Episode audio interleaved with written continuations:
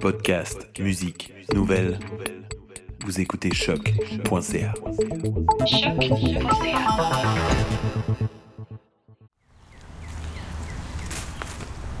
Ben, bonjour Suzanne, merci beaucoup de te joindre à nous euh, pour euh, ce moment en plein air au Jardin botanique. Ça me fait grand plaisir, merci à vous. De rien, ça fait plaisir. Et euh, Suzanne Paquet, tu es professeure au département d'histoire de l'art et d'études cinématographiques de l'Université de Montréal. Dans une autre vie qui n'est pas si lointaine que ça quand même, tu étais photographe et tu réalisais des installations photos gigantesques de paysages. Et depuis, ton regard de chercheur s'est posé sur le land art, sur les paysages justement, et puis sur les liens entre la photographie, l'art public, la mobilité la production de l'espace. Des thématiques qui sont justement euh, abordées au sein de ton groupe de recherche Art et Site euh, en compagnie des, autres collaborateurs et collaboratrices.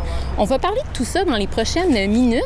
Mais d'abord, bon, j'aimerais savoir, on sait la nature est partout autour de nous, même en ville, entre les craques de trottoirs, etc. Il y a des petites herbes qui poussent.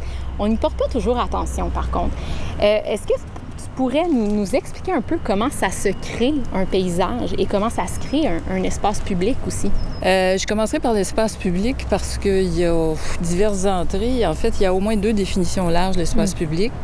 Euh, c'est le lieu de rencontre, le lieu de débat, le lieu de discussion, qui celui-là peut être physique ou pas physique. Mmh. Il y a des écoles là-dessus, mais je partirai pas là, euh, sur des considérations avermaciennes, mettons. Et puis, il y a l'espace public qu'on considère comme physique, celui ouais. des villes, par exemple. Donc, euh, mon travail, en fait, se situe entre les deux. La réflexion se situe entre les deux. Euh, quant au paysage, eh bien, pour fabriquer un paysage, ma foi, ça, c'est une grande, grande, grande question. en fait, euh, tu vois, tu commencé en parlant des, euh, de la, petite, des, la petite nature dans les craques de trottoir.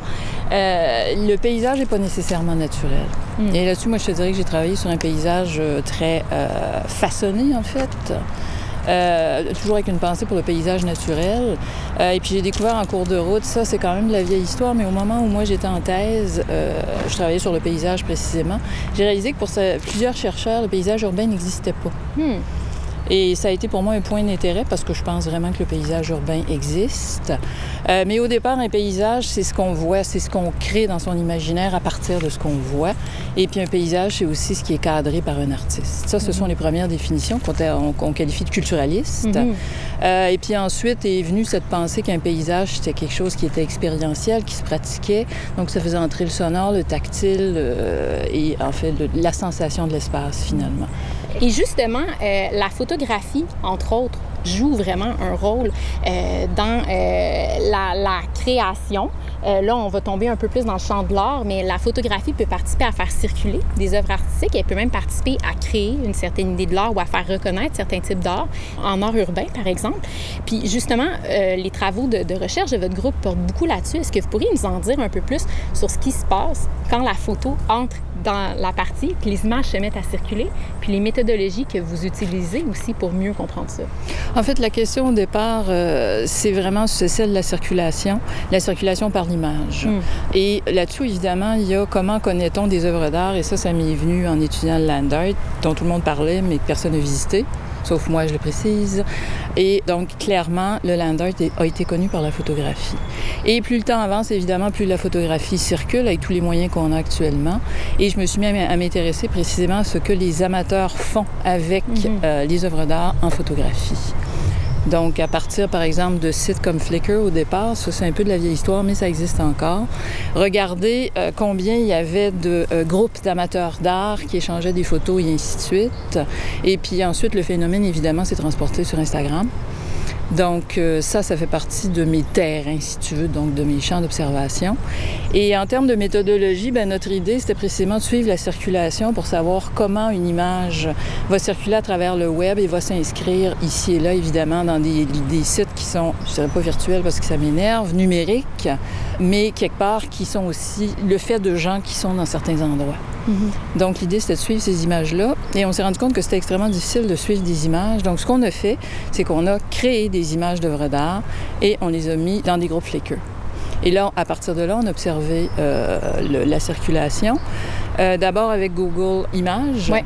qui était quand même assez euh, performant là-dedans. Et puis éventuellement, on a créé un robot qui nous permet de euh, faire nos recherches à partir de Google toujours, mais de façon automatisée parce qu'à la main, là, on a des centaines et des centaines de photos. C'était assez compliqué. Et donc, ça parle très bien de ce qui intéresse les gens de façon géographique, puis comment on fait pour attirer les gens dans des lieux parce que la mobilité, les doubles images circulent. Mais c'est souvent pour faire circuler les gens. Oui. Donc, la base de mon travail, c'est vraiment cette double mobilité, c'est-à-dire une mobilité numérique et une mobilité géographique. Donc, les images vont aider d'une part à faire connaître certaines œuvres d'art, leur faire vivre une autre vie sur le web, éventuellement réattirer des gens sur les lieux. Il y a aussi des moments où les images prennent le pas sur l'œuvre d'art ou la pratique artistique, par exemple dans le cas des micro-interventions, ou des moments où finalement l'image se déconnecte complètement de ce que l'œuvre était aussi, l'image qui circule. Et là, je pense à Ah oui. Bread Bed, entre oui, autres, oui, Bread Bed, exactement. dont vous m'aviez parlé. j'étais en train de penser aux, euh, aux performances invisibles, enfin aux nouvelles performances invisibles de Steve Giasson qui viennent tout juste de, de se terminer. Au départ, Steve faisait la performance dans la rue et quelqu'un photographiait, mais pour la nouvelle série, ce qu'il a fait, c'est que euh, c'est vraiment l'image qui était euh, importante. Donc, il n'y avait pas nécessairement d'intervention furtive qu'on pouvait rencontrer par hasard dans l'espace urbain, mais vraiment des photographies qui étaient très, très réfléchies, qui circulaient. Donc, Euh, l'artiste a fait de la micro-performance, mais dans le but de produire une œuvre photographique qui devient celle qui circule auprès du Carrément, public. exactement, exactement. Donc c'est en deux phases. Et d'ailleurs, c'est drôle parce que Steve a vraiment fait sa, sa thèse, il vient de terminer, enfin il vient de sur euh, le fait qu'il fallait activer ses énoncés, donc il devait y avoir quelque chose de physique qui se passait. Il se passe quelque chose de physique, évidemment, mais euh, tout ce qui en reste, puis dans, dans le cas précis des nouvelles performances, c'est vraiment euh, l'image. Mhm. Et pour ce qui est de Bread Bed, c'est qu'on a constaté, c'est Karen Ellen Spencer qui avait fait cette euh, une installation. Qui en est fait. super intéressante, c'est vraiment du pain tranché, empilé pour former un lit. Et en tout cas, sur la photo que moi j'ai vue, il y a un homme couché sur ce lit-là et les bottes sont à côté de lui et il recroquevillé un peu. Là. Exactement. Ouais. En fait, Karen invitait, elle le fait elle-même, bien sûr, dans diverses galeries, mais elle invitait les gens à venir se coucher là-dessus. Et puis, évidemment, euh, c'est toute une pensée sur le travail, sur l'itinérance, comme souvent dans son, euh, dans son œuvre, etc. Mais ce qu'elle a constaté en fouillant dans Reddit, c'est que cette image-là, enfin, les images de Brad Bed avaient énormément circulé jusqu'à devenir des mèmes qui sont promenés, mais vraiment partout dans le monde. Et j'ai une de mes doctorantes qui a travaillé là-dessus. Elle a écrit un article, d'ailleurs, en relevant précisément euh, la circulation de cette image-là. Mais ce qu'on voit là, c'est que ça passe d'œuvre d'art à mème et ça perd son identité entre-temps.